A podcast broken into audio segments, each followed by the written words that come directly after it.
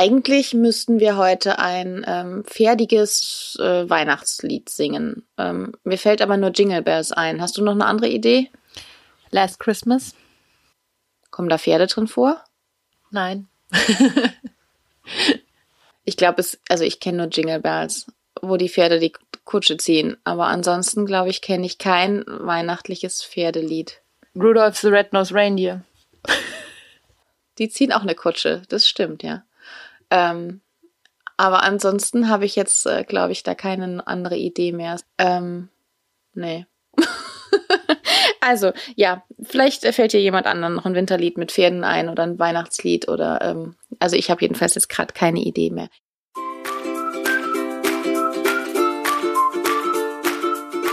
Freizeit im Sattel, der Podcast für alle Freizeitreiter.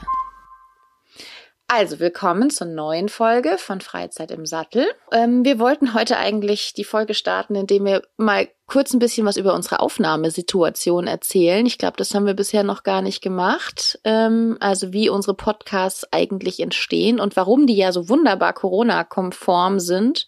Ich glaube, wir haben von Anfang an schon gesagt, dass wir an getrennten Orten aufnehmen. Das müssten wir noch mal nachhören, bevor wir das hochladen.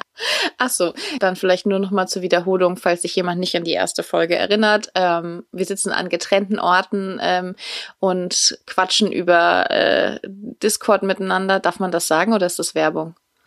Ich ähm, weiß nicht. Ich weiß es nicht. Also wir können ja auch einfach sagen, wir ähm, reden über ein Online-Programm miteinander und ähm, nehmen jeweils getrennt an unseren Rechnern auf.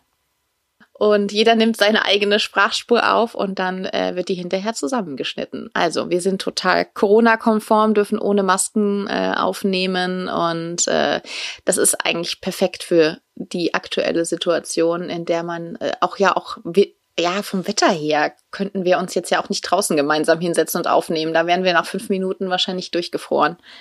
Das würde sich wahrscheinlich ein bisschen auf die Stimme auswirken und wenn wir dann nur noch äh, mit den Zähnen klappern, wäre das wahrscheinlich nicht mehr ganz so gut zu verstehen. ja. Nein, das wäre keine gute Idee und ähm, wir wollen uns ja auch jetzt nicht irgendwie noch erkälten oder sonst irgendwas. Nein, das machen wir nicht und äh, so wie wir das aktuell machen, funktioniert das wie gesagt gut und äh, dann kann man sich das auch so ein bisschen vorstellen. Ich sitze übrigens nicht am Schreibtisch, sondern am, äh, das habe ich eben äh, fälschlicherweise behauptet, ich sitze im, an meinem Wohnzimmertisch auf dem Fußboden, weil dann der Abstand zwischen meinem Mikro und meinem Mund der beste ist.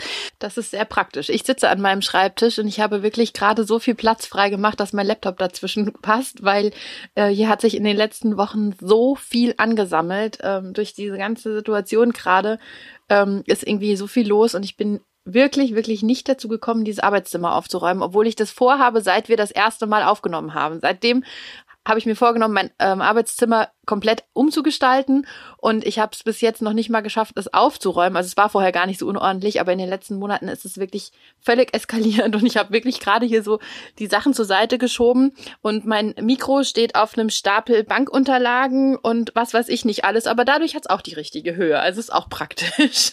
Sehr gut. Man muss es immer von der positiven Seite sehen. Absolut. Ja, aber die nächsten Monate, jetzt gerade so die Winterzeit, ist bei mir zumindest immer so die Phase, wo ich dann, ja, wenn man halt sowieso nicht so richtig Lust hat, rauszugehen und jetzt ist man ja sowieso kontaktmäßig eingeschränkt, ähm, wo ich dann halt ganz oft irgendwelche Sachen sortiere oder irgendwas äh, in Ordnung bringe. Vielleicht mache ich mal einen Ordnungstag für meine Pferdesachen und Pferdebücher oder sowas. Ähm, ja, weil wenn es abends dann wirklich nur noch dunkel und nass ist und wir haben ja keine Reithalle, also ich versuche schon Madonna regelmäßig zu bewegen, aber es gibt einfach so Abende, wo es dann einfach nicht geht, finde ich, und wo man dann gut was zu Hause machen kann. Ich nehme mir das jedes Jahr aufs Neue vor, aber irgendwie ist der Winter dann doch viel schneller rum als gedacht und dann äh, ist doch nicht mehr viel passiert. Ich habe zum Beispiel eine Kiste mit Fotos oh, also ich will jetzt nicht lügen, aber bestimmt schon 15 Jahre, wo ich mir immer denke, diesen Winter setze ich mich mal hin und sortiere die mal alle. Und die steht immer parat. Also die ist auch, die ist hier im Wohnzimmer im Regal. Ich könnte sie mir jederzeit nehmen und könnte diese Fotos sortieren. Da sind auch Bilder von den ganzen Tieren, die wir mal hatten und so. Also vor allem wahrscheinlich ganz wenig anderes. Ähm, aber es ist immer so schnell die Zeit wieder rum. Und ich muss sagen, ich bin auch so ein Schlechtwettermensch. Also ich mag's ähm, trüb, ich mag's regnerisch. Wenn es jetzt nicht in Strömen regnet und man man durch und durch nass ist. Ich mag einfach also Wetter, wie es jetzt ist, so ein bisschen neblig und ich mag es auch dunkel. Also ich habe da gar kein Problem, abends im Stall zu sein. Ähm, ich bin ja eh immer sehr spät durch meine Arbeitszeiten und ich habe da gar kein Problem, abends im Dunkeln im Stall zu sein und wenn es so diesig ist und so ein bisschen ähm, ja, auch wenn es so ein bisschen nass ist und so durch und durch geht, ich mag das gerne. Ich ziehe mir dann einfach eine dickere Jacke an und dann bin ich auch ganz viel draußen. Also ich bin auch im Winter sehr, sehr viel draußen und komme wenig zum Aufräumen auf jeden Fall. Ja, ich gehe natürlich schon auch raus. Also wenn es jetzt so ist wie, wie heute, ich gucke jetzt gerade aus dem Fenster und es ist halt alles grau in grau und so, aber es regnet zumindest nicht, dann gehe ich schon auch total gerne vor allem im Wald ausreiten, weil irgendwie ist es eine besonders schöne Stimmung. Ich ziehe mich dann halt auch einfach warm an und dann, ähm, wenn man so im Wald bei einem längeren Ausritt am Wochenende niemanden trifft, weil die Leute sich alle daheim irgendwie äh, vor ihren Fernseher geklatscht haben, ähm, ich finde das total schön. Zwei Stunden im Wald unterwegs und man trifft keine Menschenseele, höchstens mal ein Reh. Das ist total schön. Die Stimmung ist herrlich. Und vor allem, wenn man dann doch so ein bisschen durchgefroren nach Hause kommt und sich dann irgendwie einen heißen Tee oder einen heißen Kakao machen kann, ähm, oder in die Badewanne legen. Also es hat ja auch irgendwie was, was sehr gemütliches. Auf jeden Fall, aber das ist, glaube ich, bei euch im Odenwald auch noch ein bisschen spezieller. Ich glaube, hier bei uns ähm, ist es selten so, dass man zwei Stunden lang niemanden trifft, selbst bei schlechtem Wetter. Ihr habt natürlich auch noch mal ganz andere Weiten und äh, schönere Wälder. Also da bin ich ja schon immer sehr, sehr neidisch. Das äh, ja, das Ausreiten fehlt mir sehr. Ja, das ist bei uns schon besonders schön, das muss ich schon auch sagen. Wobei, jetzt haben sie bei uns mitten in den Wald äh, zwei Windräder gebaut und da war jetzt total viel los, weil ähm, Windräder spalten ja immer die Gesellschaft, habe ich den Eindruck. und ähm, ja, da waren sie halt jetzt, wie gesagt, am Bauen und da führt direkt ein Waldweg dran lang, also ein äh, geschotterter Waldweg, wo ich öfter mal reite. Und ähm, dann bin ich am Wochenende dort mal lang geritten und dann standen da irgendwie 20 Leute und haben diese Windräder begafft, wo ich gedacht habe, okay, ähm, so spektakulär sind sie jetzt auch nicht. Woanders stehen auch welche, aber hey, vor allem, weil zwei Orte weiter stehen halt auch welche. Also es ist jetzt nicht so, dass die jetzt total neu sind bei uns in der Gegend.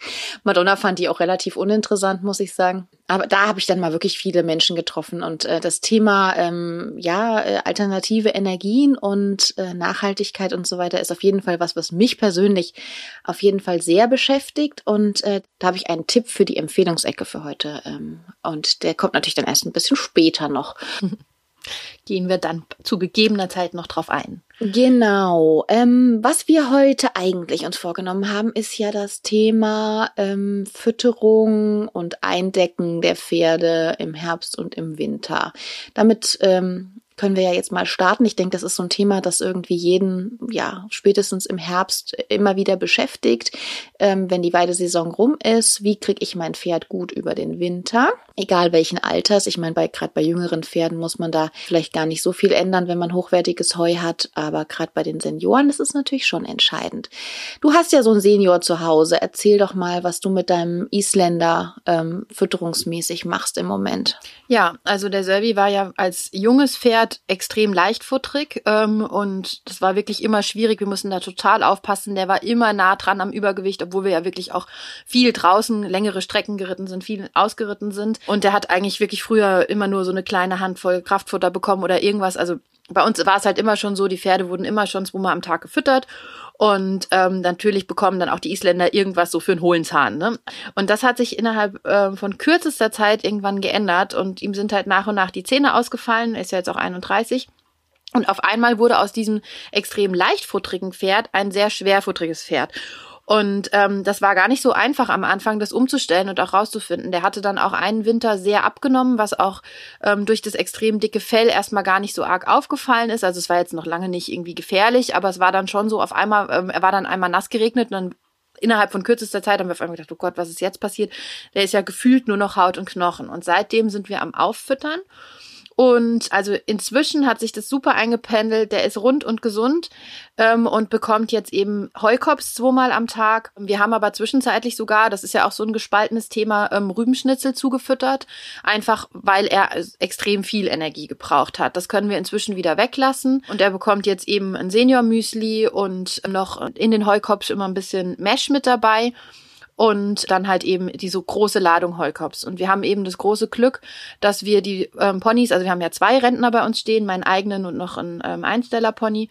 Und ähm, wir haben für die kleine Boxen gebaut, sodass sie wirklich in Ruhe fressen können. Die bekommen dann morgens mit allen anderen ihr Futter, bleiben dann einfach so eine Dreiviertelstunde in der Box, fressen und werden dann danach eben wieder rausgelassen in den Offenstall.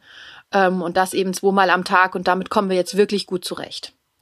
Und du hast aber ja mit der Madonna im Prinzip so die gleiche Herausforderung.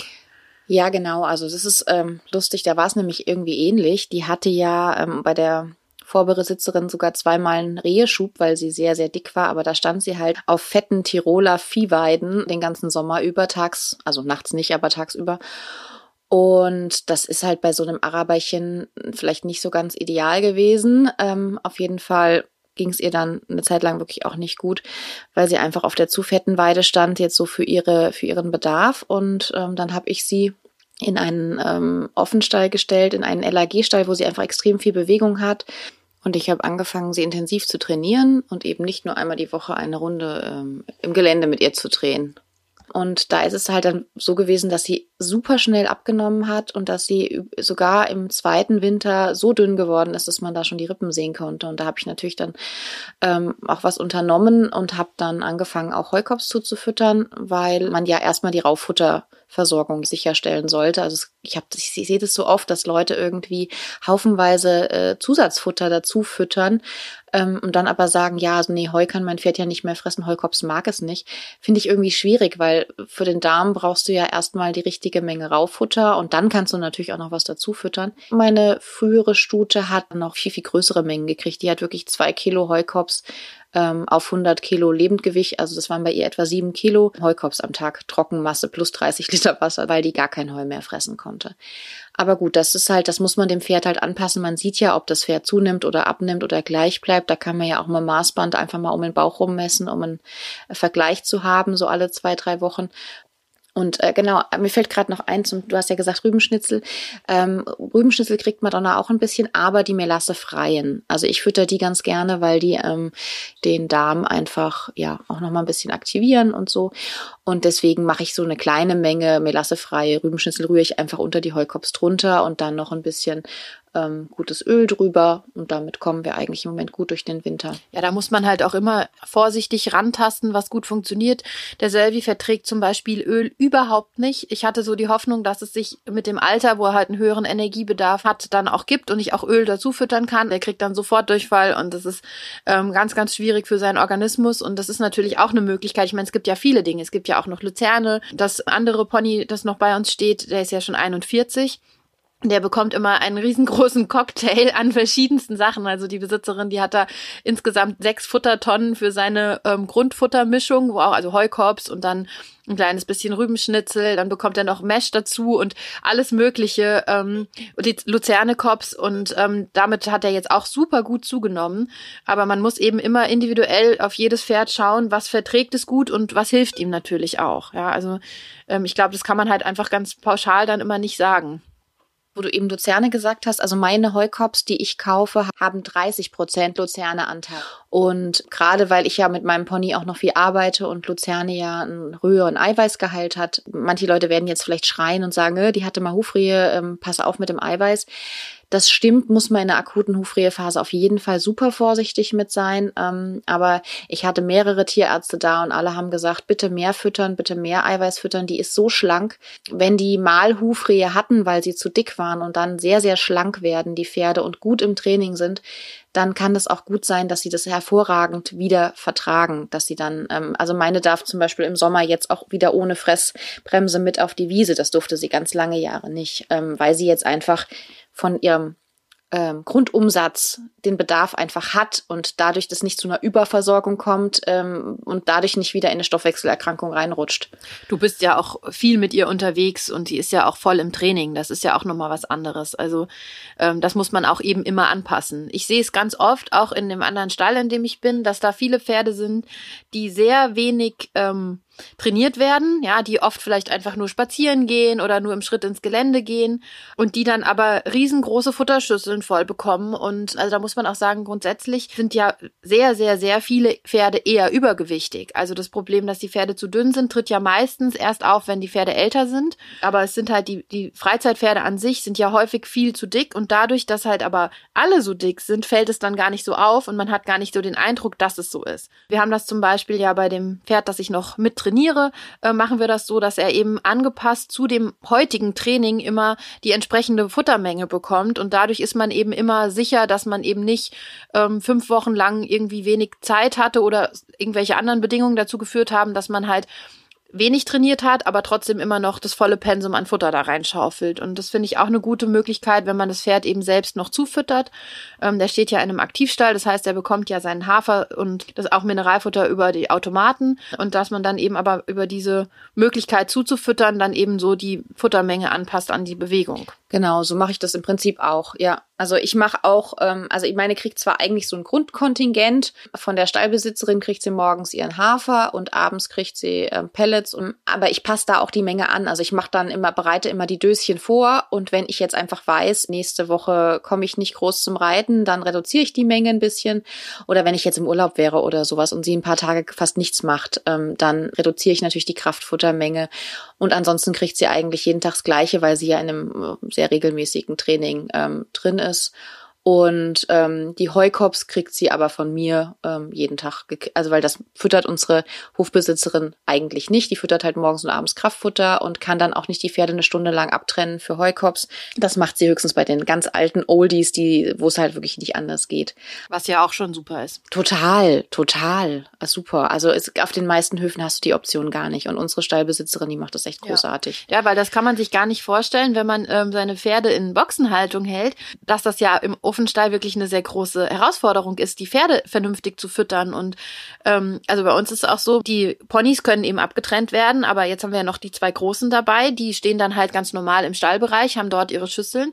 Und ähm, da muss man schon immer genau auch aufpassen, dass es halt einigermaßen auch mit der Fresszeit passt, dass sie sich dann eh nicht gegenseitig die Sachen wegfressen. Und ähm, das ist ja auch ein, also der Hauptgrund, warum mein Großer jetzt bei uns zu Hause steht. Ähm, einer der Gründe war eben, dass er auf der Rentnerweide, auf der er stand, eben so stark zugenommen hat, dass es einfach nicht mehr tragbar war. Und dort war eben auch nicht die Möglichkeit, die Pferde richtig abzutrennen. Und dadurch, dass die anderen Pferde aber noch sehr viel älter waren als er und auch noch sehr viel mehr Futter bekommen haben, weil sie es auch gebraucht haben, hat er zusätzlich eben zu den Weiden dann eben noch das ganze Futter mitgefressen. Und für ihn war das halt extrem zu viel. Und ähm, jetzt bei uns zu Hause können wir da natürlich ganz anders drauf eingehen. Da ist es ähm, jetzt sehr viel besser zu handeln. Aber wir müssen eben immer schauen mit den beiden Großen, ähm, dass sie eben einigermaßen gleichzeitig fertig sind und sich dann nicht gegenseitig das Futter wegfressen. Wir haben in meinem früheren Stall das ja mit so Umhängeeimern gelöst, ähm, die die rangniedrigen Pferde auch mitnehmen konnten. Aber das funktioniert natürlich nur mit Kraftfutter. Ähm, bei Rauffutter ist das mit der individuellen Fütterung in der Herde äh, deutlich schwieriger. Man kann ja nicht ein einzelnes Pferd von der Herde permanent abtrennen. Also wenn manchmal gibt es ja Ställe, wo es dann eine ähm, Gruppe gibt für Pferde, die auf die Weide dürfen und andere halt nicht, irgendwie Rehe-Kandidaten oder sowas. Aber ähm, wie du schon vorhin gesagt hast, also ein bisschen zu dünn bei einem Pferd, was jetzt nicht im Training ist, ist nicht so schlimm. Aber zu dick ist halt hochgradig gefährlich mhm. einfach. Und das ist gar nicht so einfach. Also vor allem, weil wir ja auch, also weil ich auch mit ihm gar nicht mehr richtig trainieren kann. Also ich habe es jetzt zwischendrin mal probiert und habe ihn mal in die Longe gehängt, aber es geht halt durch die Ataxie einfach für ihn nicht mehr im Kreis zu laufen.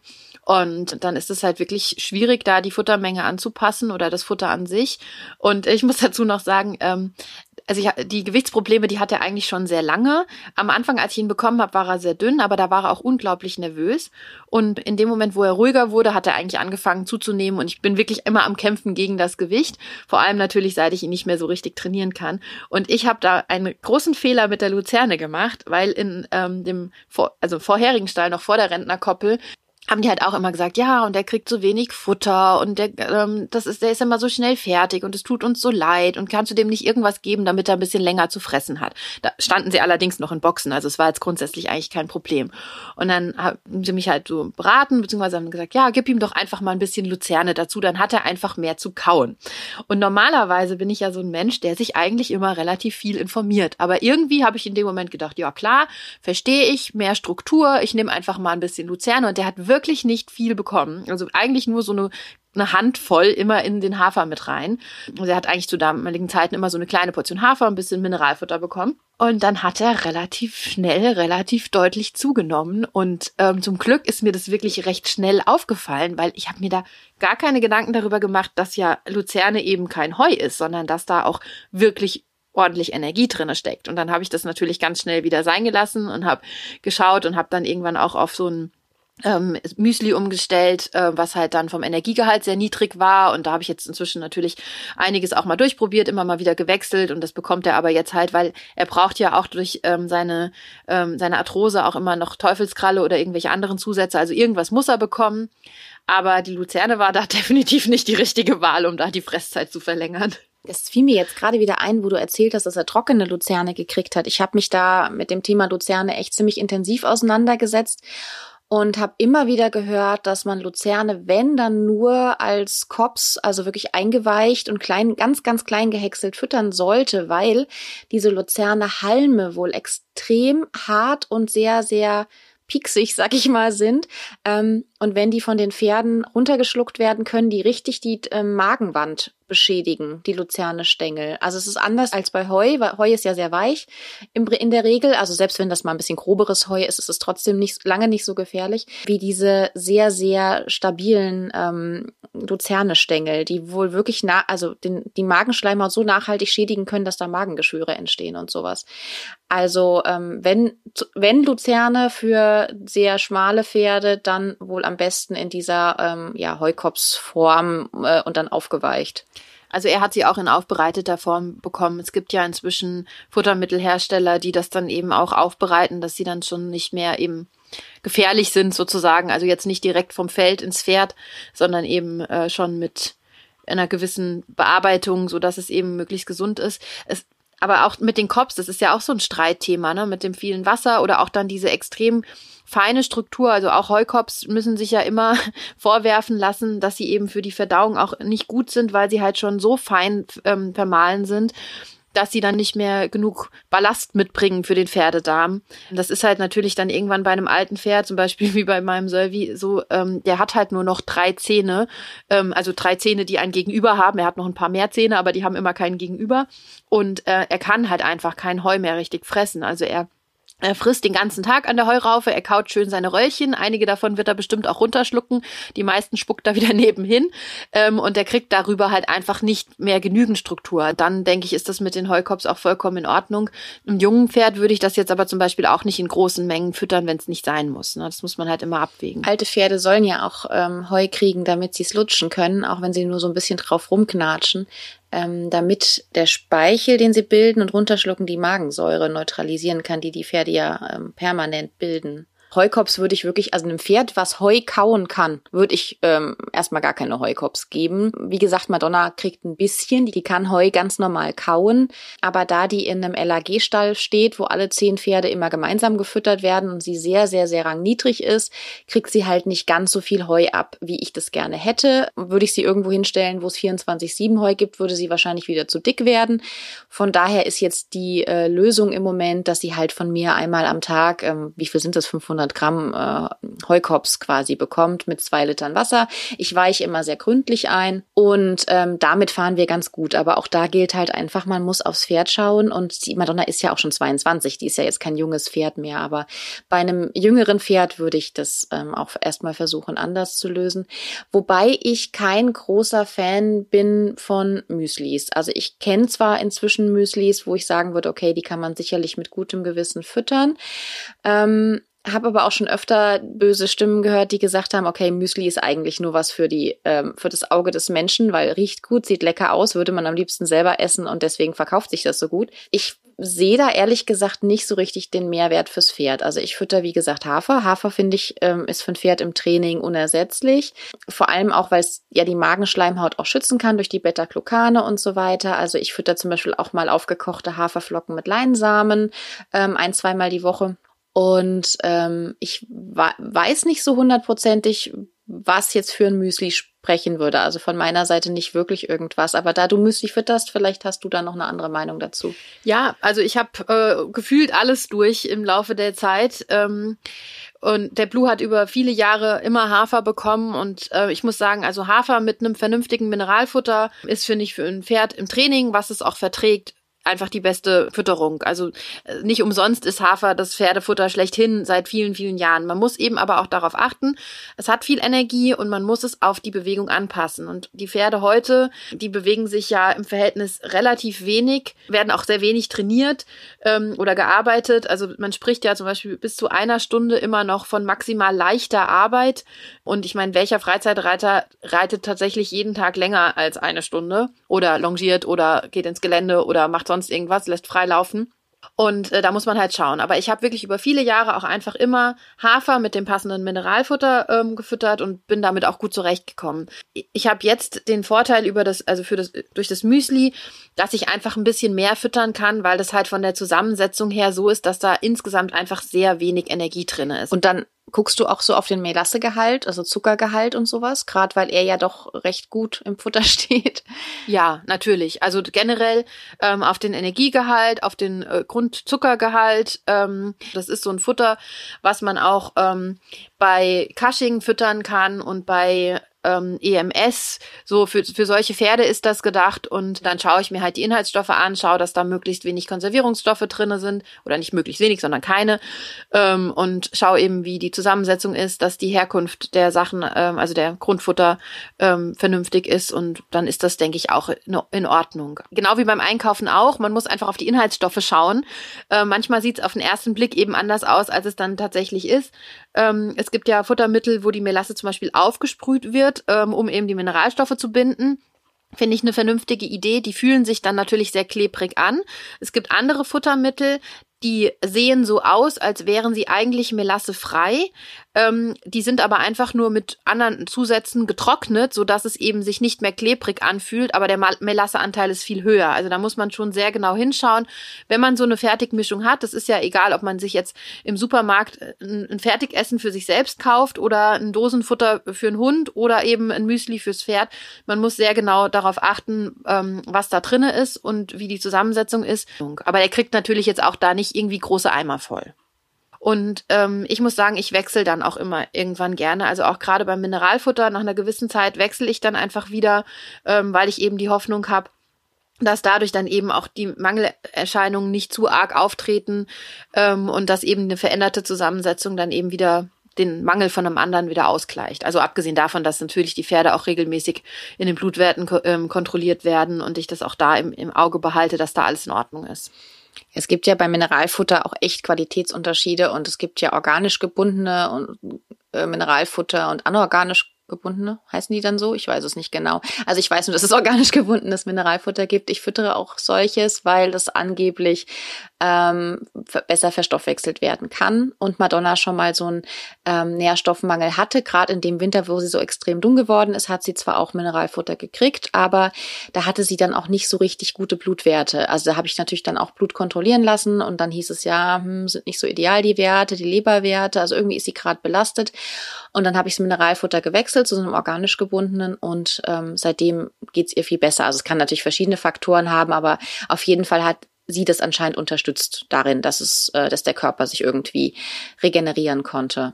Ähm, also von daher, auch da lohnt es sich total, sich einfach mal mit zu beschäftigen, sich auch verschiedene Hersteller anzugucken und vielleicht nicht das günstigste zu kaufen, weil ähm, ein gutes Mineralfutter kann ja auch dazu führen, dass das Pferd wirklich so fit und gesund bleibt, dass man dann vielleicht später weniger Tierarztkosten hat. Also meine Meinung zumindest dazu. Auf jeden Fall also das ist ja eh, also bei fast allen Dingen meine Einstellung, man sollte nicht unbedingt das Billigste kaufen. Es muss aber auch nicht das teuerste sein. Also ich habe mich jetzt gerade aktuell wieder mit dem Thema Mineralfutter auseinandergesetzt, eben auch für den Weltstern, weil wir da auch drüber nachgedacht haben, wie wir ihn da am besten unterstützen können. Und also da gibt's ja wirklich haarsträubende Sachen und da kann man ja wirklich für so eine 1 Kilo Dose irgendwie 70 Euro bezahlen. Und das muss halt aber auch nicht sein, sondern es sollte halt irgendwie vernünftig sein. Und was auch ganz wichtig ist, wenn man eben Hafer füttert, dass man dann eben auf einen erhöhten Kalziumgehalt auch achtet, weil der Hafer durch die Düngung ja sehr viel Phosphor mitbringt. Und im Körper wird dann eben ein Gleichgewicht hergestellt zwischen Phosphor und Calcium und wenn das Calcium eben nicht von außen zugeführt wird, dann wird das Calcium durch den Körper eben aus den Knochen entnommen und macht dann letztendlich die Knochen instabil. Also das ist eben ganz, ganz wichtig, wenn man viel Hafer füttert, dass man das auf jeden Fall ausgleichen muss. Das heißt, wenn man Hafer füttert, braucht man auch ein anderes Mineralfutter, als wenn man das jetzt zum Beispiel nicht tut. Ähm, damit habe ich mich eben früher sehr viel auseinandergesetzt und bei mir ist es immer so, ich beiß mich dann in so ein Thema rein und dann gibt's für mich mal drei Wochen lang irgendwie nichts anderes. Dann lese ich alles, was ich finden kann, frag die Menschen, die, äh, denen ich vertraue, ja, also egal ob Tierärzte oder eben aus meiner Family oder andere erfahrene Pferdemenschen. Und dann schaue ich mir alles an, bilde mir so meine eigene Meinung, schaue mir dann die ganzen Produkte an, entscheide mich und dann ist auch gut. Also dann habe ich irgendwas gefunden, was meinen Anforderungen genügt und dann bin ich damit auch erstmal wieder zufrieden und äh, kann mich wieder anderen Dingen widmen. Aber ich finde es schon irgendwie wichtig, dass man sich mit so einem Thema dann auch einmal vernünftig auseinandersetzt. Es gibt halt dazu einfach unheimlich viele Meinungen. Ich finde es dann manchmal ganz schwierig, ähm, noch einschätzen zu können, wer denn jetzt äh, recht hat oder was denn jetzt die richtige Meinung ist. Ähm, es muss halt vor allem zum eigenen Pferd passen. Und wenn man sich da noch nicht so gut auskennt ähm, oder noch nicht so sich intensiv mit dem Thema beschäftigt hat, kann ich mir gut vorstellen, dass es wirklich schwierig ist, die richtige Lösung zu finden. Aber es gibt ja auch äh, unabhängige äh, Fütterungsberater. Das finde ich dann auch wieder eine ganz gute Lösung. Also ich würde da immer gucken, dass es halt keiner ist, der jetzt irgendwie von einer bestimmten Marke der Berater ist, weil der empfiehlt natürlich dann nur von dieser Marke die Sachen. Das finde ich ähm, so ein bisschen einseitig. Aber es gibt ja auch unabhängige Fütterungsberater, die die dann wirklich auf dem Schirm haben, was es alles auf dem Markt gibt, die sich auch vor, die auch vorbeikommen, sich das Pferd angucken, gucken, wie, was das Heu für eine Qualität hat und so weiter und dazu passend dann Empfehlungen aussprechen.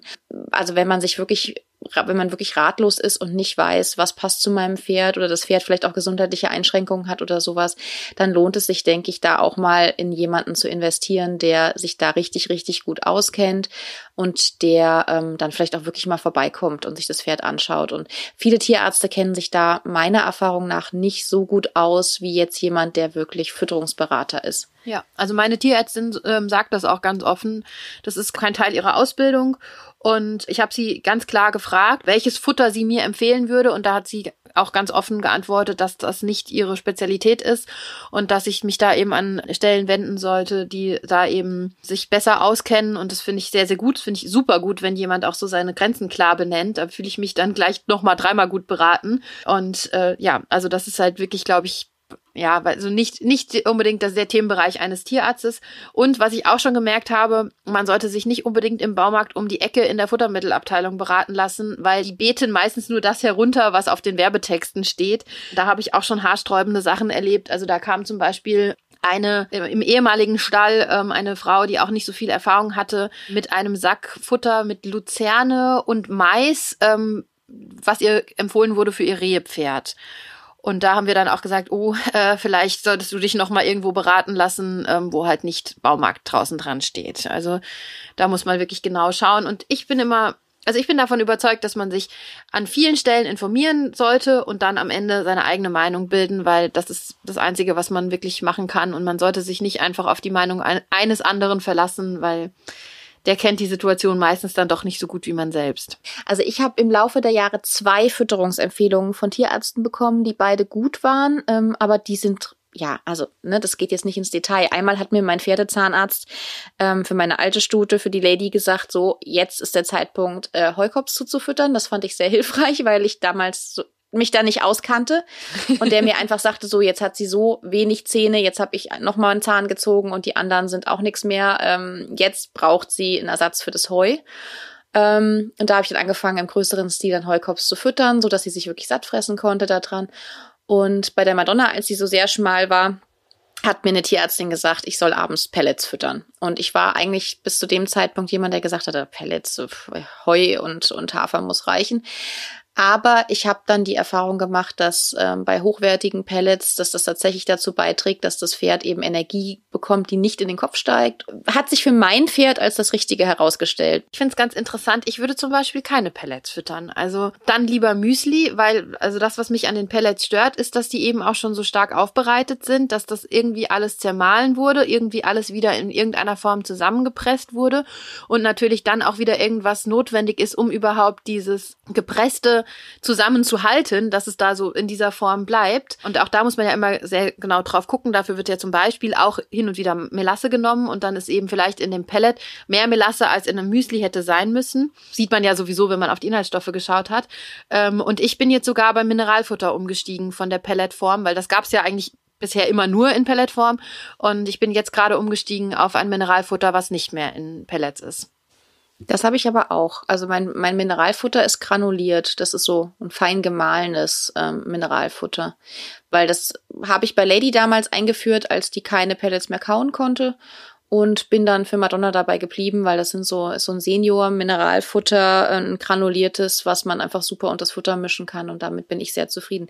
Aber das ist genau die Sache, die ich vorhin meinte. Also bei, ich glaube, bei Pellets und Müsli, da scheiden sich dann die Geister. Ich würde nicht umsteigen wollen auf Müsli und bleib lieber bei meinen Pellets. Aber das ist es gibt ja so unglaublich äh, viele unterschiedliche äh, ja, Darreichungsformen und Marken und auf so auf dem Markt. Also ich finde es manchmal auch echt unübersichtlich. Und es ist ja auch ähm, gleiches Thema ist ja das äh, ja Eindecken oder Scheren im Winter. Es, wenn man so ein bisschen, ähm, weiß ich nicht, in diversen Facebook-Gruppen oder so liest, ähm, oder auch einfach mal im Stall rumfragt, gibt es unglaublich unterschiedliche Meinungen zum Thema Pferd eindecken oder Pferd scheren. Die einen sagen, scheren geht überhaupt nicht, die anderen sagen, oh nee, Decke aufziehen geht gar nicht und die anderen sagt, ohne Decke und ohne Scheren ähm, geht's auf gar keinen Fall. Du hast ja deine Pferde beide im Offenstall stehen, so wie ich meine auch, und du scherst ja nicht und nimmst auch keine Decken, ne, weil du deine Pferde ja nicht mehr nass reitest oder so, oder? Jein, ähm, tatsächlich, aktuell trägt keines meiner Pferde eine Decke.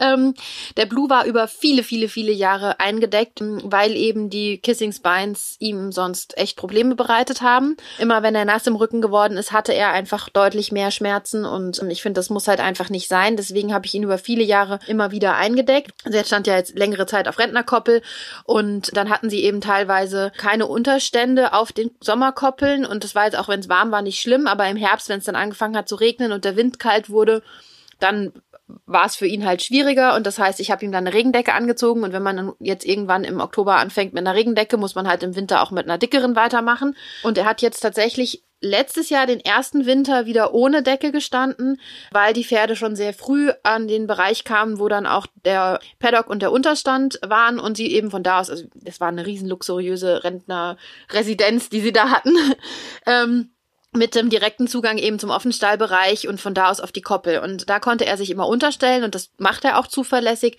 Und deswegen konnte ich im letzten Winter das erste Mal die Decke weglassen. Und ähm, jetzt bei uns zu Hause ist es ja auch so, ähm, sobald es anfängt zu regnen, dackelt er in irgendeine der Unterstellmöglichkeiten. Also wir haben ja eine Hütte draußen, haben noch den Stallbereich innen. Und ich denke, ich komme mit ihm ohne Decke zurecht. Beim Sölvi ist es so. ich meine, ich hätte es nicht gedacht, dass ich jemals im Leben für meinen Isländer eine Decke kaufen werde, aber vor zwei Jahren, als er so arg abgenommen hatte, war es dann soweit. Der stellt sich nämlich nicht unter, wenn es regnet. Und da hat dann die Tierärztin zu mir gesagt, dass es vielleicht ganz gut wäre, ihm an Tagen, an denen es sehr stark regnet, im Winter eine Decke anzuziehen. Und ich kam mir wirklich ein bisschen blöd vor, als ich in den Laden gefahren bin und so eine Decke in 115 gekauft habe, weil das irgendwie völlig nicht in meinen Kopf ging, dass ein Isländer eingedeckt wird. Aber es ist eben wie immer, wenn es notwendig ist, dann macht man es auch und es hat ihm dann auch geholfen. Ähm, er ist dann eben nicht mehr komplett durchgeregnet, weil es ist wohl so, je älter die Pferde werden, desto schlechter wird eben diese Fettschicht in dem Fell und das Fell ist einfach nicht mehr so wasserabweisend, wie es in jungen Jahren ist und ihm ist dann einfach das, der, das Regenwasser bis auf die Haut gelaufen und dadurch ist er durchgekühlt und dadurch hat er unheimlich viel Energie verloren. Also für beide Pferde, ich habe für den Blue habe ich glaube ich 20 verschiedene Decken inzwischen. ja, so ähnlich ist es bei mir auch. Äh, Gerade dadurch, dass ich ja eine Zeit lang äh, zwei Pferde hatte mit der gleichen Größe, habe ich für beide Pferde dann die volle Deckenration gehabt. Inzwischen habe ich nur noch ein Pferd und die bekommt aber dann äh, alle Decken aufgezogen, je nachdem, welche ich gerade brauche. Alle auf einmal? Ne, alle auf einmal. Nein, Quatsch. Eigentlich habe ich gar nicht äh, oft die Decke bei ihr drauf. Es ist ein bisschen, ja, sie ist halt auch über 20 und sie hat halt Arthrose in den Knien und vielleicht auch in der Hüfte, das weiß ich nicht so genau. Ähm, und ja, bei ihr ist es halt auch, wenn es wirklich regnet und sehr kalt wird, vor allem wenn es erst regnet und dann die Temperaturen über Nacht so runtergehen, dann ist die am nächsten Tag so steif, der tut alles weh und das tut mir dann halt auch irgendwie leid. Und ähm, ich mache es im Prinzip so nach dem Reiten, wenn sie nass geschwitzt ist, kriegt sie eine Abschwitzdecke drauf ähm, oder sie kriegt halt so eine wasserdichte Decke mit Fließfutter, die aber auch gut ähm, die Feuchtigkeit nach außen lässt. Ansonsten steht sie im Winter eigentlich ohne Decke. Es sei denn, es ist jetzt wirklich richtig eklig und sehr, sehr, sehr nass, weil da habe ich einfach bei ihr gemerkt, dass sie dann unglaublich steif wird und dann auch es wirklich so aussieht, als hätte sie Schmerzen, also so Rückenschmerzen oder Schmerzen in den Knien. Sie, und deswegen habe ich halt dann eine Regendecke drauf. Ich habe auch für den Winter eine Decke mit 100 Gramm Futter, aber mehr halt auch nicht. Es kommt halt aber auch immer darauf an, was man von den Pferden dann halt auch verlangt. Wenn ein Pferd jetzt einfach nur so wie der Blue da sein, sein Leben lebt und ich mache ja so ein bisschen was mit ihm, mache mal ein bisschen Bodenarbeit oder sowas, aber ich erwarte ja von ihm jetzt keine Leistung, dann ist es ja auch in Ordnung, wenn er jetzt mal einen Tag hat, an dem er so ein Zipperlein hat, sag ich mal. Ne? Also wo es immer vielleicht, vielleicht so ein bisschen hier und da zwickt und solange er keine Schmerzen hat in dem Sinne, ist das nicht so schlimm. Wenn ich jetzt aber ein Pferd habe, von dem ich ja auch täglich eigentlich eine Leistung erwarte, was ich regelmäßig arbeite, trainiere, trainiere, reite, dann ist es wieder was anderes. Und dann kann es meiner Meinung nach schon notwendig sein, das Pferd auch einzudecken, weil dann eben die Muskulatur auch insgesamt warm bleibt und sich nicht verspannt und ja, weil das dem Pferd einfach hilft. Wir haben jetzt zum Beispiel, also beim Wäldchen haben wir gedacht, es würde so kommen. Wir haben eigentlich gedacht, wir müssten ihn eindecken weil er ja auch so mit Verspannungen immer zu tun hatte. Da sind wir jetzt ganz verwundert, dass es gar nicht so ist. Er kommt super klar, der hat auch ein wunderschönes, plüschiges, kurzes Fell. Aber es ist zum Beispiel ein anderes Pferd dort im Offenstall, das trägt jetzt schon seit einigen Wochen einfach eine dünne Decke, weil er halt einfach so steif war, dass er halt die erste halbe Stunde unterm Reiter richtig Schwierigkeiten hatte. Das muss ja dann auch nicht sein. Dann kann man den Pferden ja auch einfach mit den Mitteln helfen, die man hat. Ja, und bei dir mit der Madonna, du machst ja doch auch viel und ähm, du hast ja jetzt tatsächlich auch geschoren, gell? Ja, ich habe sie ein bisschen geschoren. Ähm, ich muss dazu erst sagen, sie kriegt auch nicht besonders dickes Winterfell. Das ist halt dieses, äh, dieser Araber oder Lipizzaner-Gen oder was auch immer sie da hat, dass sie halt nicht so dickes Fell bekommt. Trotzdem ist es halt so, da ich sehr, sehr viel mit ihr arbeite und auch intensiv mit ihr arbeite, ist sie halt relativ schnell sehr stark geschwitzt und wenn ich sie dann einfach in den Offenstall packe und die ganze Nacht über der Hals klitschnass ist und ja, das ist einfach, das ist mir ehrlich gesagt nix, weil sie dann wirklich so kalt wird und die Muskulatur so steif wird und ein krankes Pferd brauche ich jetzt auch nicht unbedingt.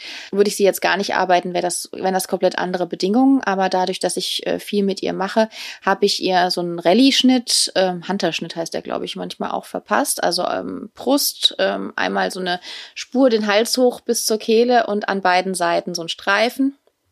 Ich habe euch da auch ein entsprechendes Video gemacht. Das findet ihr auf Facebook und auf Instagram. Ähm, dieser Schnitt ist echt praktisch. Und das hat einfach den Vorteil, damit kann die auch bei minus 10 Grad ohne Decke noch im Offenstall stehen, ohne dass sie krank wird. Gleichzeitig schwitzt sie beim Training aber nicht so stark, sodass sie dann mit einer einfachen Abschwitzdecke nach dem Reiten oder nach dem Longieren ähm, bedient ist und einfach nicht die ganze Nacht da klatschnass ähm, im Offenstall steht. Und ich kenne das von, von verschiedenen Offenstall ähm, Menschen, die ihre, ihren Pferden diese, diesen Rallye-Schnitt verpassen. Also bei uns im Stall sind es allein inzwischen drei, die das machen. Ähm, da machen wir dann immer eine große Share-Aktion im Herbst. Und dann ist es wirklich einfach für diese Pferde deutlich angenehmer. Sie haben ihre Lüftungsschlitze. Es ist auch angenehmer für die Pferde. Und wenn es nochmal so warm wird, wir hatten ja jetzt den Fall, dass es ähm, nachts wirklich, wirklich kalt ist und die schon dick Winterfell schieben und tagsüber sind es dann 15 bis 20 Grad. Und dann stehen die da und kriegen Mords-Kreislaufprobleme. Wir haben so ein paar Kreislaufkandidaten ähm, über 20.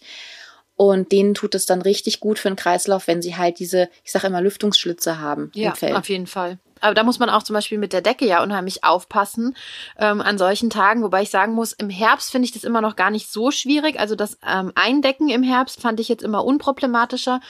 Was ich unheimlich kritisch finde, ist dann im Frühling die Zeit, in der man dann nach und nach die Decke wieder weglassen muss und einfach darauf achten muss, dass die Pferde zum einen nicht zu früh ausgedeckt werden und sich dann verkühlen und dann erkälten oder halt auch zu dünn eingedeckt sind, wenn es jetzt nachts noch sehr kalt ist und sie sich dann erkälten. Und zum anderen muss man tagsüber aber auch aufpassen, dass sie unter der Decke nicht schwitzen und ich meine, wie jedem von uns ist mir da auch schon passiert, dass der Blue dann halt irgendwie nass war und ich in den Stall kam und es hat mir unheimlich leid getan. Weil es dann auf einmal plötzlich die Sonne rauskam und es waren auf einmal 15 Grad mehr als noch zwei Stunden vorher. Also das finde ich die schwierigste Zeit an der Deckenzeit, ähm, wirklich im Frühling, wenn es dann darum geht, die Decken runterzumachen. Ich wäre ja für ein Pferdesolarium für alle. Absolut. Nein, ich auch. Ich Ja, ja, also so, so also ich früher habe ich immer gedacht, ja, so einen Schnickschnack brauchst du nicht. Aber ganz ehrlich, also wenn Madonna jetzt wie gestern Abend ähm, nach dem Training und das war halt abends um halb acht, waren wir fertig und da war die Klatsche nass. Und dann habe ich ihr natürlich jetzt über Nacht eine Decke drauf gemacht. Die war trotz ihrer Rallye-Schuhe, war die komplett nass. Und dann habe ich gedacht, ähm, ja, wenn ich sie jetzt eine halbe Stunde ins Solarium stellen könnte und die wäre dann trocken und würde über Nacht trocken im Offenstall stehen, hätte ich irgendwie doch noch ein besseres Gefühl. Also manchmal ähm, träume ich so ein bisschen auch von einem, von einem Solarium, was ich früher total ähm, affig fand, aber ähm, hat auf jeden Fall seine Vorteile hat halt einfach nicht jeder Stall und ähm, ich werde jetzt auch nicht so bald in einen anderen Stall umziehen, weil äh, mein Pony, dem geht's total gut da, wo es jetzt ist und ich werde bestimmt nicht wegen einem Solarium woanders hinziehen. Ja, du, ah, da muss man halt wirklich einfach gucken. Ähm, auch da gilt einfach, man muss aufs Pferd gucken und das, was was du gesagt hast mit dem äh, Abdecken im Frühjahr, das ähm, ist tatsächlich wirklich auch die schwierigste Phase. Wir haben ähm, eine Stallgruppe, ähm, in der wir einfach dann reinschreiben, ist jemand am Stall, kann mal eben jemand die Decke von meinem Pferd abnehmen. Und das funktioniert bei uns eigentlich ziemlich gut bei ähm, zehn Leuten. Irgendjemand ist meistens irgendwann im Laufe der nächsten ein, zwei Stunden am Stall und kann mal die Decke runternehmen. Ich glaube, da muss man sich wirklich einfach gemeinsam abstimmen, damit es den Tieren gut geht. Ja, das ist halt immer wichtig, dass man da zusammenhält. Und ich wollte nur noch sagen, wir hatten früher ein Solarium im ganz alten Stall, also da in der Zeit, als der Blue sogar noch nachts in der Box stand. Und ich finde es ganz interessant, wie du das siehst, weil ich habe das gar nicht genutzt, um mein Pferd nach der Arbeit zu trocknen, sondern ich habe ihn da tatsächlich vorher immer reingestellt. Und das ist total klasse, weil das einfach für die Muskulatur richtig gut ist und er da sehr, sehr, sehr viel schneller locker geworden ist und ich würde es sofort wieder nehmen. Also ich habe jetzt vorhin schon, äh, noch bevor du das erwähnt hast, darüber nachgedacht, mal zu googeln, wie viel das eigentlich kostet, ob sich das irgendwie machen ließe, das wieder zu bauen, weil ähm, das hat er sehr genossen. Ja, ich glaube, das wäre auch voll was für Madonna, weil die einfach äh, Sonne liebt und äh, sich super gerne einfach in die pralle Sonne stellt und sich wärmen lässt. Und ich glaube, dass es auch für ihre Arthrose vor dem Reiten auch super wäre. Das stimmt. Ja, also das wäre, ja, wäre schon eine schöne Option. So mache ich halt einfach 20 Minuten Schritt im Winter vor der Arbeit. Ähm, funktioniert auch ganz gut, aber ja, so ein, ne, Solarium. Äh, aber gut, ich äh, hantiere dann mit meinen Pferdedecken und wenn es sehr feucht kalt ist, kriegt sie halt über Nacht ihre Decke auf und dann ist sie am nächsten Tag auch nicht so steif. Also so findet man auch seine Lösungen äh, unter den Bedingungen, die einem halt zur Verfügung stehen. Und bei uns im Stall würden wir natürlich so ein Solarium auch ausschließlich mit erneuerbaren Energien betreiben. Und ja, damit sind wir schon fast beim heutigen Thema der Empfehlungsecke.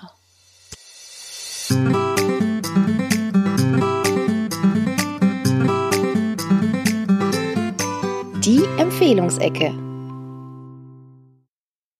Ich habe heute für unsere Empfehlungsecke was, was mir persönlich sehr am Herzen liegt. Ich habe ja vorhin das Thema Nachhaltigkeit schon mal angesprochen und gerade im Rahmen von Fridays for Future und unserer aktuellen Situation, dass wir halt wirklich einfach auf eine Klimakatastrophe zusteuern, auch wenn das jetzt gerade so in Corona-Zeiten so ein bisschen untergeht folge ich schon lange auf äh, Instagram ähm, dem Account Riders for Future.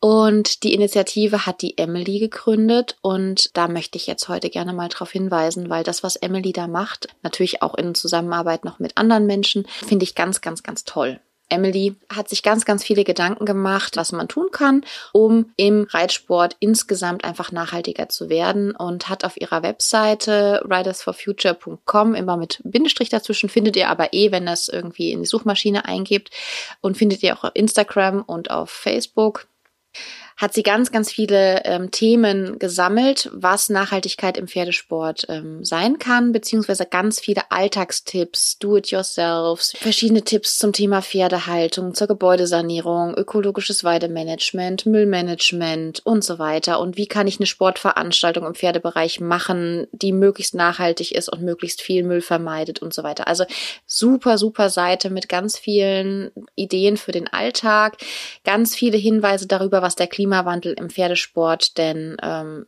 ja bewirkt. Auch ähm, Infos zum West-Nil-Virus zum Beispiel. und so weiter. Also ganz, ganz viel zum Lesen, ganz, ganz viel Ideen, wie man seinen Alltag selber verbessern kann, wie man im Reitsport, im Tradition von Fridays for Future agieren kann. Und kann ich sehr empfehlen, dass ihr euch einfach mal schlau macht, dass ihr mal die, euch die Seite anschaut, dass ihr Emily auf Instagram folgt und so weiter. Also schaut einfach mal rein, ist einfach ein wichtiges Thema, was uns alle echt richtig viel angeht und wo wir Reitsport noch viel tun können und tun sollten. Das hört sich auf jeden Fall sehr interessant an. Ich habe mir es ja schon auch so ein bisschen angeschaut im Vorfeld und ähm, ich finde das total klasse. Also sie ist ja auch noch ziemlich jung und dass sie da schon sowas auf die Beine gestellt hat, finde ich total toll. Und ich finde es überhaupt erstaunlich, dass in einer so naturnahen Sportart, wie es Reiten ja eigentlich ist, ne, mit Lebewesen, die ja eigentlich nur draußen leben, dass das Thema da eigentlich noch so wenig Relevanz hat. Viele Sachen sind immer zehnmal in Plastik eingepackt und ich habe das Gefühl, also dass es sehr viel schwerer ist, im Pferdebereich nachhaltig zu kaufen oder auch zu handeln, als jetzt in vielen anderen Bereichen. Und das finde ich irgendwie ganz irritierend, weil es ja eben doch eben eine Natursportart ist. Und ich, es gibt ja auch andere Sportarten, die in der Halle stattfinden, wo man davon ja gar nicht so viel mitbekommt eigentlich. Aber gerade beim Reiten finde ich das sehr wichtig und im Umgang mit den Pferden dass man sich damit auf jeden Fall auseinandersetzt. Ja, also von uns ein dickes Daumen hoch für Riders for Future. Richtig coole Geschichte. Also ich war zum Beispiel auch echt erstaunt, dass es so wenig Reitmode gibt, die irgendwie nachhaltig produziert ist. Es gibt ja jetzt vereinzelt Anbieter, aber mir zum Beispiel ist, ähm, wenn ich jetzt normalerweise Klamotten kaufe, äh, ist mir Fairtrade zum Beispiel auch total wichtig. Und da gibt es zum Glück mittlerweile ja wirklich viele schöne, fair gehandelte und fair produzierte Kleidung und auch ganz viele Webseiten, wo man wirklich schöne Sachen kaufen kann, die jetzt nicht irgendwie völlig überteuert sind, wo man aber weiß, dass der Kaufpreis zum großen Teil irgendwie bei den Produzenten landet. Ähm, super tolle Sache. Ähm, womit man auch einfach wirklich aktiv was Gutes tun kann für Menschen in Ländern, die halt einfach keine Krankenversicherung haben, die nicht sozial abgesichert sind. Und dass es das im Reitsport bisher so wenig gab, ist eigentlich ein erschreckendes Zeichen, finde ich. Aber umso besser, dass es jetzt da endlich auch Leute gibt, die was tun. Betrifft jetzt, wie gesagt, gar nicht unbedingt in erster Linie nur den Klimaschutzgedanken, aber auch, ähm, sondern eben auch das, diesen sozialen Aspekt der, der Nachhaltigkeit des fairen Handels. Ich denke, da wird sich auch mit der Zeit noch immer mehr ansammeln und immer neue Ideen auch dazukommen und das finde ich echt klasse. Hm, Ledersachen, Trensen und sowas wüsste ich jetzt noch nicht, habe ich jetzt noch nichts gesehen. Da gibt es aber natürlich auch deutsche, europäische Handwerksbetriebe, die einem die Maßtrense machen. Das ist halt zum Teil, glaube ich, für viele Leute nicht finanzierbar bisher. Also mal gucken, ob sich in der Hinsicht auch noch was entwickeln wird in den nächsten Jahren. Ja, das wäre toll. Es gibt ja jetzt auch schon viele Alternativen auch zu Leder. Ne? Das ist ja für uns beide auch immer ein Thema und das ist auch schön. Es hat halt auch alles immer seine Vor- und Nachteile. Ich finde es auch wichtig, es gibt tatsächlich auch äh, fair produzierte Reitkleidung, die nicht deutlich teurer ist, weil das ist ja das äh, mit der Fair Trade Kleidung, also den Vorwurf muss sie sich ja immer anhören. Ganz ehrlich, es gibt ja einfach so viele Menschen, denen es so unheimlich wichtig ist, welcher Markenname auf ihrer Hose oder auf ihrer Schabracke steht. Und wenn das dann irgendwie, weiß ich nicht, in, in Bangladesch von äh, ganz extrem Niedriglöhnen produziert wird, das Zeug, nur damit wir dann irgendwie eine Schickimicki-Marke auf unserer Schabracke haben, Tut mir leid, aber da habe ich irgendwie nicht viel Verständnis dafür. Es ist doch viel, viel wichtiger, dass man irgendwie sozial agiert und dann lieber was kauft, was also tatsächlich kosten die sozial, nachhaltig, fair gehandelten äh, Reitsachen kosten oft weniger als diese absoluten Trendmarken. Und da muss ich ganz klar sagen, meine Entscheidung steht da völlig fest, wo ich dann kaufe. Ich kaufe da eh ganz wenig. Ich kaufe am liebsten gebraucht, muss ich sagen. Ja, das mache ich auch. also ich kaufe auch super gerne Secondhand. Und das ist ja sowieso die, die absolut äh, eigentlich nachhaltigste Form, äh, wenn man einfach Kleidung und Pferdeausrüstung Secondhand kauft. Und da gibt's ja auch eine riesige Auswahl. Also da gibt's ja genug Portale, wo man sich äh, schöne Sachen kaufen kann, die jemand anders, was weiß ich, auf dem Turnier gewonnen oder fünfmal benutzt hat oder so. Und das ist tatsächlich eine sehr gute Möglichkeit. Auf jeden Fall haben wir damit jetzt wieder Themen angesprochen, die uns sehr am Herzen liegen. Und vielleicht ist es auch gerade für die Weihnachtszeit ja für den einen oder anderen ein schönes Thema, ähm, sich damit ein bisschen auseinanderzusetzen. Vielleicht auch für Weihnachtsgeschenke, dass man so ein bisschen überlegt, wie die produziert werden und vielleicht auch mal nach Fairtrade-Sachen guckt. Und ähm, ja, ich denke, dass gerade die Zeit der Nächstenliebe genau richtig ist, um sich über solche Sachen Gedanken zu machen. Äh, ja, ich glaube, damit kommen wir dann für heute auch ans Ende unserer Folge. Und wir wünschen euch allen eine wunderschöne Weihnachtszeit, auch unter Corona-Bedingungen. Ähm, trinkt ab und zu mal einen Glühpunsch oder einen Glühwein mit den Liebsten bei euch zu Hause im gleichen Haushalt oder wie auch immer.